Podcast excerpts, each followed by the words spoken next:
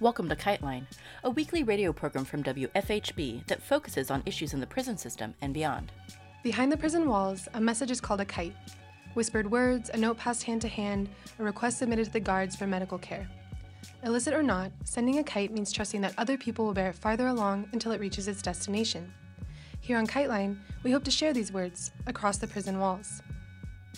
Before starting with this week's theme, we wanted to share some prison related news and announcements.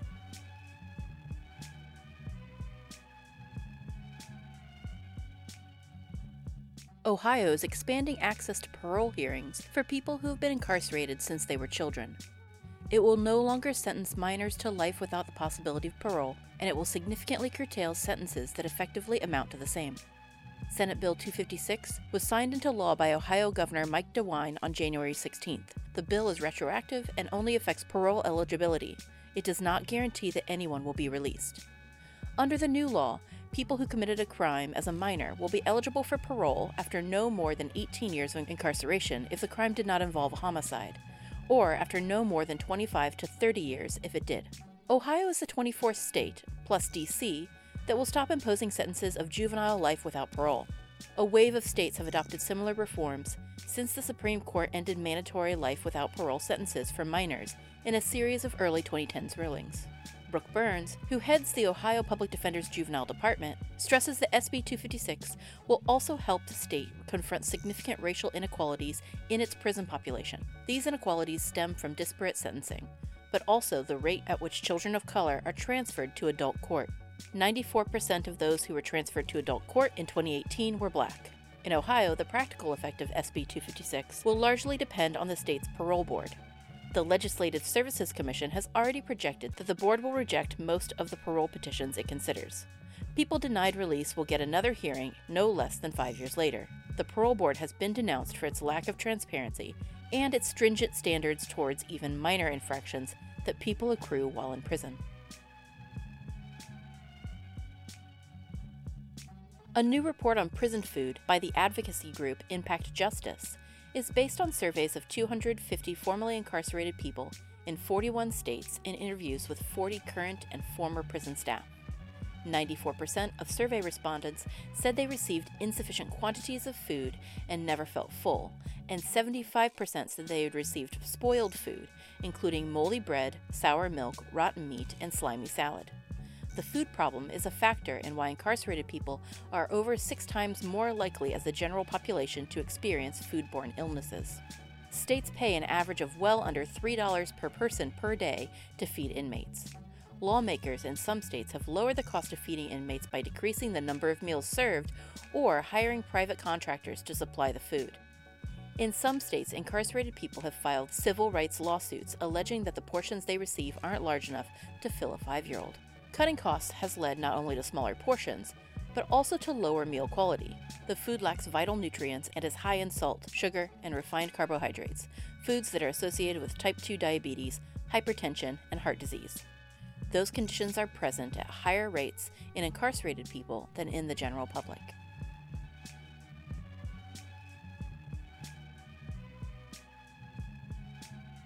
Up next, we have an audio dispatch from supporters of Dan Baker and Tallahassee.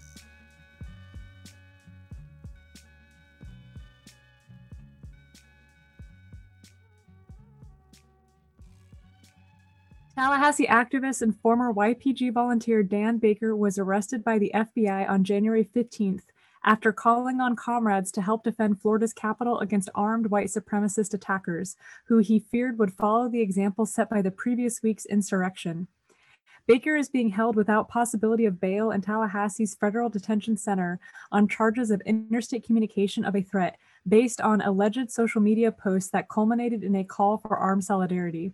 If convicted, he could face up to five years of prison time and massive fines. This arrest comes as Florida considers a repressive anti protest bill, HB1 SB 484, drafted in the wake of this summer's BLM demonstrations. Florida organizers believe that Baker's arrest foreshadows the repercussions of this bill, which effectively makes protests punishable with felony charges, stripping those convicted of the right to vote. In the months before his arrest, Baker traveled to lend medical support in Seattle's autonomous zone, spent his time in Tallahassee teaching yoga and self defense to marginalized community members, and delivered food to the houseless community. His many friends are calling for support and solidarity for someone who has given so much to support others. Please reach out to at Guerrilla Gallery TLH on Instagram to learn how you can support Baker.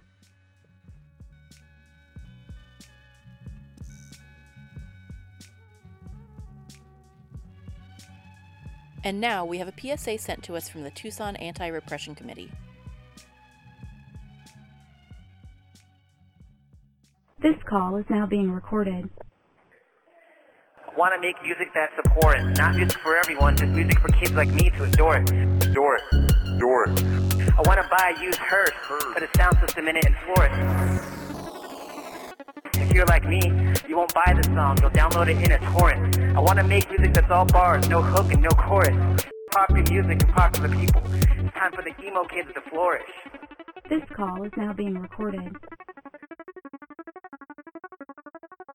This call is now being recorded.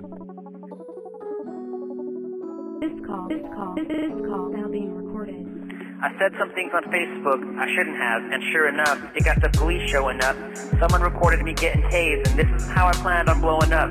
I just wanted to shed light on scrutiny. Got pulled over after speaking my mind, and now I'm worried about the police shooting me. I don't want to overthrow the government mutiny. I just want to change the bad things. Why are cops allowed to kill us? I'm just asking. Even though I'm sitting in jail, I'm glad things I've done inspire you. Never be afraid to speak the tired truth. If you're speaking your mind freely, then I admire you. We got Donald out of office. How's that feel? We fired you. We fired you. We fired you.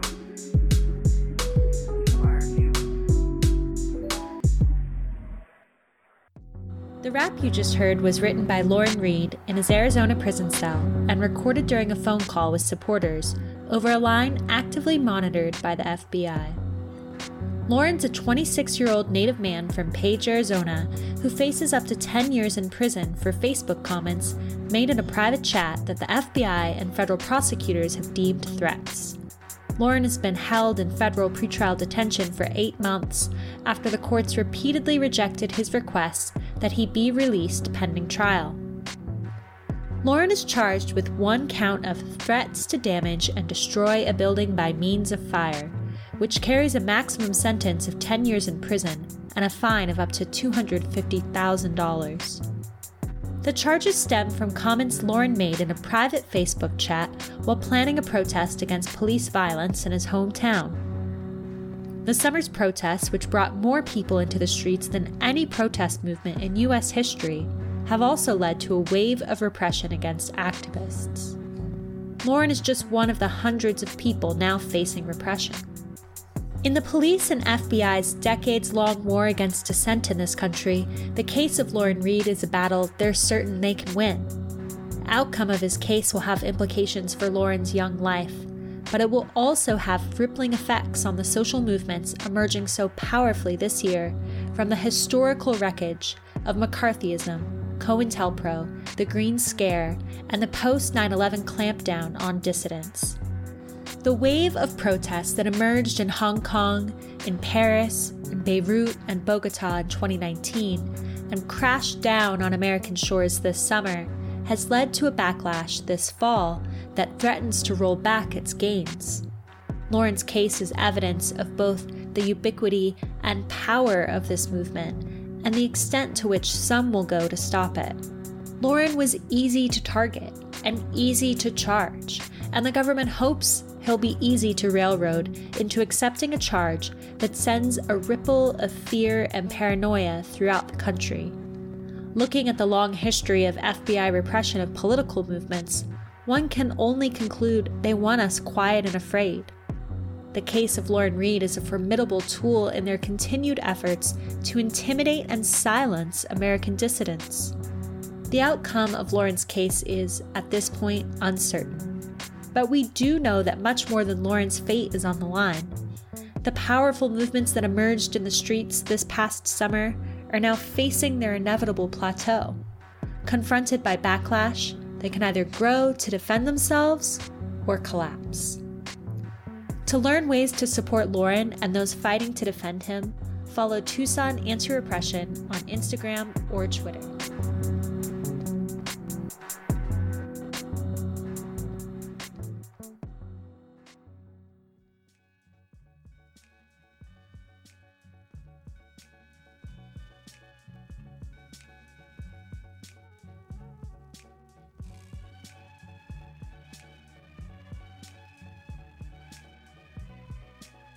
This week, we share audio from Panagioti Tsolkas, who talks about the ongoing Caging COVID campaign and their upcoming February 1st Day of Action. As we've previously documented on Kiteline, facilities across the country have systematically failed to protect prisoners from COVID 19 and its uncontrolled spread. We're sharing two testimonies on this horrific failure, both collected by the Caging COVID campaign, one from Kevin Rashid Johnson in Indiana, and the other by Ricardo Pena III. But first, here's more on the Caging COVID campaign.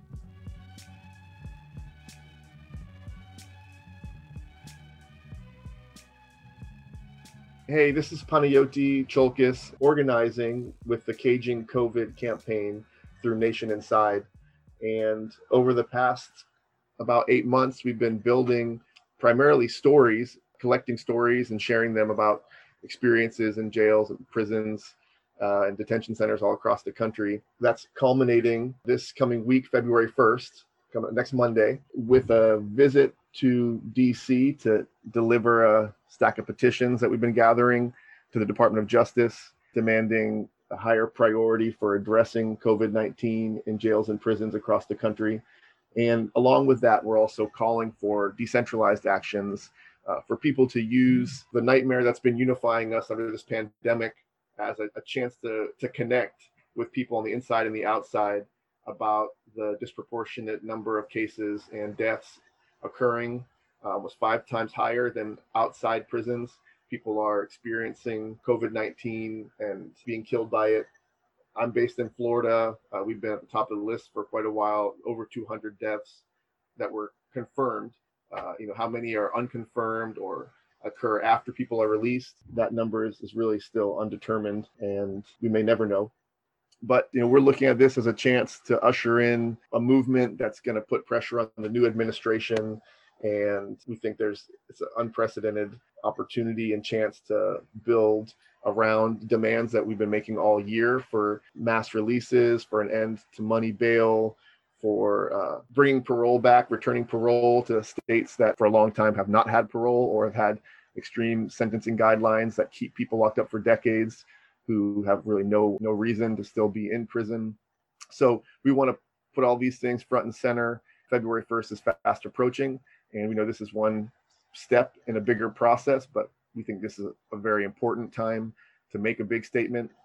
And we're asking other people across the country for help in building the hype around this on social media, planning demonstrations at your local jails and prisons that will get attention to people on the inside and to the administration and staff uh, that also work in these facilities. And if you happen to be in the capital of any state in the country, we think the governor's mansions or governor's houses and offices across the country are also an important pressure point because in many cases, governors are a single individual who, with a stroke of a pen, can and have let people out. They could do that in much greater numbers, and we want to urge that.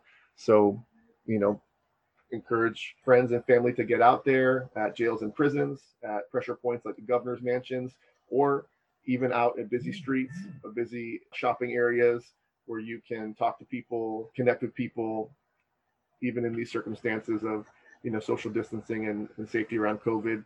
We've seen the possibility to still be out in the streets safely and responsibly, and we want to support people in doing that you can find out more uh, by checking the hashtag caging COVID to see what we're talking about, who's talking about it, and also the organizing that's happened under the hashtag National Freedom Day. For a little bit of background on that, February 1st is a kind of an obscure calendar day where um, the United States recognized both the passing of 13th Amendment almost 100 years prior and also the signing of the Universal Declaration of Human Rights just the, the year prior to, to when they initiated National Freedom Day under Truman. National Freedom Day was signed in through a presidential proclamation recognizing the supposed end of slavery and the wholehearted support. The quote from Truman was wholehearted support for the United Nations Universal Declaration of Human Rights. Here we are now, over 150 years past the 13th Amendment being signed and 70 years past the Universal Declaration of Human Rights. And if you're in a prison or jail in the United States, you could easily never ha- uh, know that either of those things had occurred. And so we want to take February 1st to change that, take this obscure governmental holiday and put a social movement force behind it to expose that you know the loophole in the 13th Amendment uh, actually retained slavery inside jails and prisons, and uh, the Universal Declaration of Human Rights is really just an empty document if it's not being practiced by countries like this that are uh, global powers, but then subject people to utter brutality and misery and, and being buried alive under the prison system. So that's what's going on for February 1st and uh, the Caging COVID movement that will surely continue after February 1st. Unfortunately, it's looking like we're going to be talking about COVID for quite some time into this year and, and maybe next. But we know that as the vaccines begin to roll out outside of prisons and people are talking about it less on the outside, uh, there's a very good chance that the experienced people on the inside is, is going to become less front and center. And so strategically, we want to make sure that while people are talking about on the outside, that support is maximized for people on the inside, that they don't become invisible again. We've seen more headlines about the conditions in jails and prisons over the past six months than probably previous years prior to that. And so we want to make the most out of that.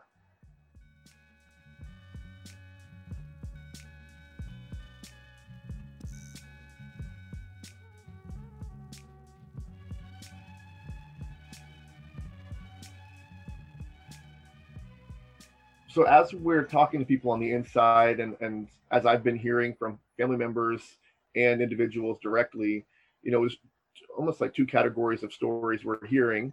One is from the thousands of people who have experienced COVID symptoms and have had to deal with, you know, an extreme sickness with the like least possible available medical care, the lowest standard of medical care that exists within within the, the U.S. prison system. And so that's that means you know, in some cases, weeks of respiratory problems, suffering alone, a lot in a lot of cases, and uh, isolation, or in these quarantine units where there are a bunch of other people that are also sick, which means conditions, our quality of life, if you can even call it that, is even worse because it's sick people isolated all together. In some cases, cleared out gymnasiums where they're all piled in.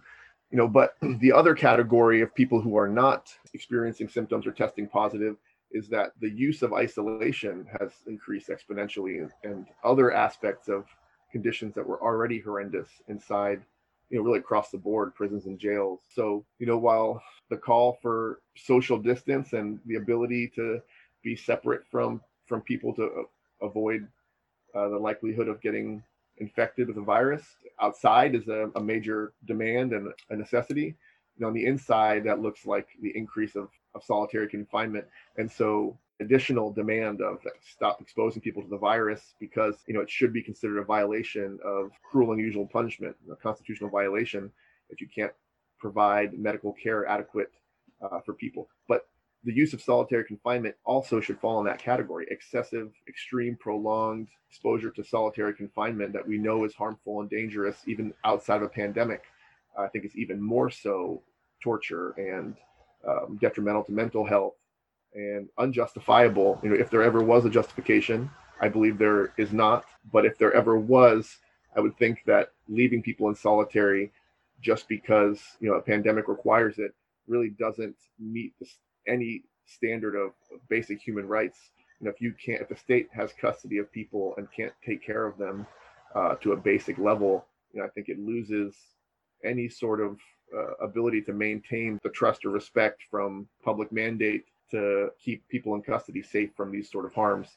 So we want to amplify that and put pressure on it and really uh, frame it, make sure we're framing it in, a, in an abolitionist framework, not getting dragged into, you know, reformist tendencies around it. Although we, we do want to see, you know bread and butter daily improvements for people's conditions and releases to the greatest extent possible as soon as possible we also want to make sure that our messaging and our vision is one of abolishing a prison system that really you know didn't have any sort of legitimacy prior to the pandemic. And now a light has been shined very brightly on on why that's the case.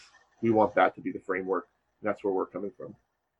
So to find out more information we're encouraging people to check out the resources at nationinside.org and the hashtag caging covid campaign is housed there. So you can find out uh, specifically the petition that we've launched against the department of justice and help us build momentum around that you can find out at this point there's about 70 other organizations that have signed on to endorse this call to action, this campaign, and we're hoping more will join. You can see that list on the website. And you can also find on our social media accounts, specifically our Facebook account, that's the most active, uh, where we've been organizing. You can gather the stories, uh, Facebook Nation Inside. You can also find links to reports. For example, we just today posted the UCLA report on COVID 19 exposure. It's very thorough. If you haven't seen that yet and you're doing any sort of research as a academic, as a advocate or activist or journalist, then we highly suggest starting there the COVID-19 Behind Bars Data Project. From there, you'll be led to dozens of other resources and websites that have been documenting COVID cases and deaths throughout the country over the past year. We also are you know, coordinating with several other organizations, and so we want to encourage and people to, to track down their local activist and prison abolitionist organization and either get involved with the work they're doing or encourage them to come up with a plan for what uh, you're going to do locally on February 1st.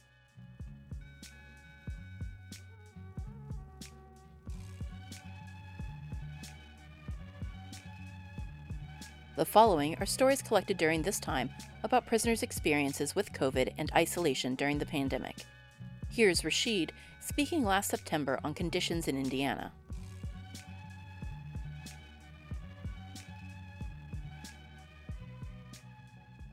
Uh, there is really no protections at all against people catching, you know, COVID-19. They're just leaving prisoners pretty much to either, you know, contract the virus, spread the virus, or die from the virus. I've been uh, here in Indiana since when the pandemic first struck. Basically, they did nothing. Operations continued as usual at the institution. You know, there were never any masks distributed. There was no hand sanitizer, no sanitation supplies given to the prisoners to clean their cells. You know, guards didn't wear masks. Any movement up and down the corridor to and from the cells, you have to pass directly. Other prisoners, you have to pass close, closely in front of their cells um, recreation, child hall, et cetera, is generally in a crowded formation. They would give us like a bar of soap every every few weeks. One bar of soap would last no time. If you wash your hands continuously, it'll probably last you a few days. There was a high incidence of people coming down with COVID-19 in the uh, you know the Indiana Department of Correction. Over half of the prisons in our cell block went on a hunger strike.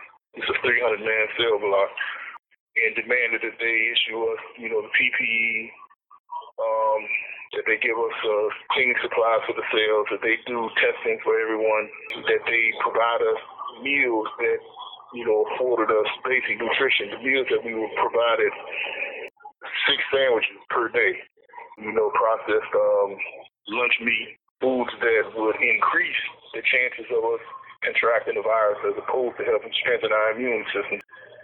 They begin uh, probably uh, several weeks later to issue masks. They put our building on quarantine after we um, we started the protest because a day later, one of the prisoners in our in our cell block died from COVID-19. He had to be rushed to the hospital, and he died the next day from COVID-19. They acted as if they were taking quarantine measures. They moved several prisoners into the gym, and then they turned around and they had a prisoner who they said tested positive for COVID-19, and they tried to put him in the gym with everybody who was just they felt was symptomatic but had not tested positive. So after a while, even the, the pretenses that taking uh, precautionary measures and provide protection, that even died down. So that now, when I left, and I left uh, Pendleton September the 3rd, everything was just back to, you know, normal. Things were just being operated as they had before the whole COVID-19 thing uh, came about. Here is Ricardo describing the lethal carelessness of forcing huge groups of prisoners together for showers. It's getting uh, uh, some kind of federal incentive during this COVID COVID era. And not only that, um, it's less work, so they're getting paid more to do less because they're keeping us locked down you know what I'm saying? In the same zone, we barely get rent, we barely get canteen. But what's making a, a, a, a, a hope for them is they don't have to escort us to the chow hall. You know what I'm saying? Without bringing them, bringing us our trade. So that without us getting the the the the, the recreation, outside recreation and things of that nature, that's that's work for them. All I'm saying they gotta do is bring us our trades and count three, four, five times a day and it's just getting it's getting frustrated for us because we're not getting the hand sanitizer, things that you know what I'm saying, that can keep the anxiety down if a person sneezes around me. And we're we already overcrowded, but it's impossible to social distance when somebody might sneeze, cough, or even fall around you. you feel me? we in a two man cell that was like six by nine inches, and they talk about social distancing. You know what I'm saying? It, it, it's like a, a, a it's contrary, it contradicts what what what the what the medical, what the CDC, what they what they recommend. So I believe um, instead of letting the the officers run run the temp the comp the prison compound, I believe it needs to be a um a medical based camp during this quarantine. That's all I got to say for right now.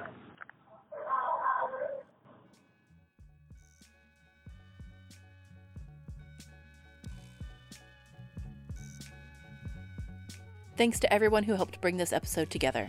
We'll have links to their resource pages on our new website, kitelineradio.org, where you can search through all 236 episodes of the show, including many episodes about the impact of the coronavirus pandemic across U.S. prisons. Again, that's kitelineradio.org.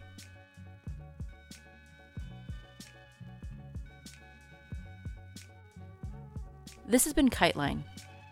Anyone can reach us via our P.O. Box, Kiteline Radio, P.O. Box 2422, Bloomington, Indiana 47402. Please keep sharing the number for our coronavirus hotline. We'll continue to air messages from prisoners who call in from the inside and family members calling in for support for their loved ones. You can call in on behalf of a loved one, or they can call in to record their message about the impact of the coronavirus on their facility at 765 343 6236. You can hear previous episodes of our show at wfhb.org forward slash kiteline. You can follow Kiteline Radio on all social media platforms. For more information on the stories we air on Kiteline, check out kitelineradio.noblogs.org. We also want your feedback and to share your story. Feel free to write us at kiteline at wfhb.org. If you want to support our work, you can find us at patreon.com forward slash kiteline radio show. Any funds raised beyond operating costs will be sent to folks on the inside. Kiteline is intended as a means of communication between people across prison walls. Kiteline, WFHB, or any affiliates airing this program are not responsible for the opinions expressed on the show. Please join us every Friday for more stories, news, and insights about the impact of prison on our community. Thank you for listening.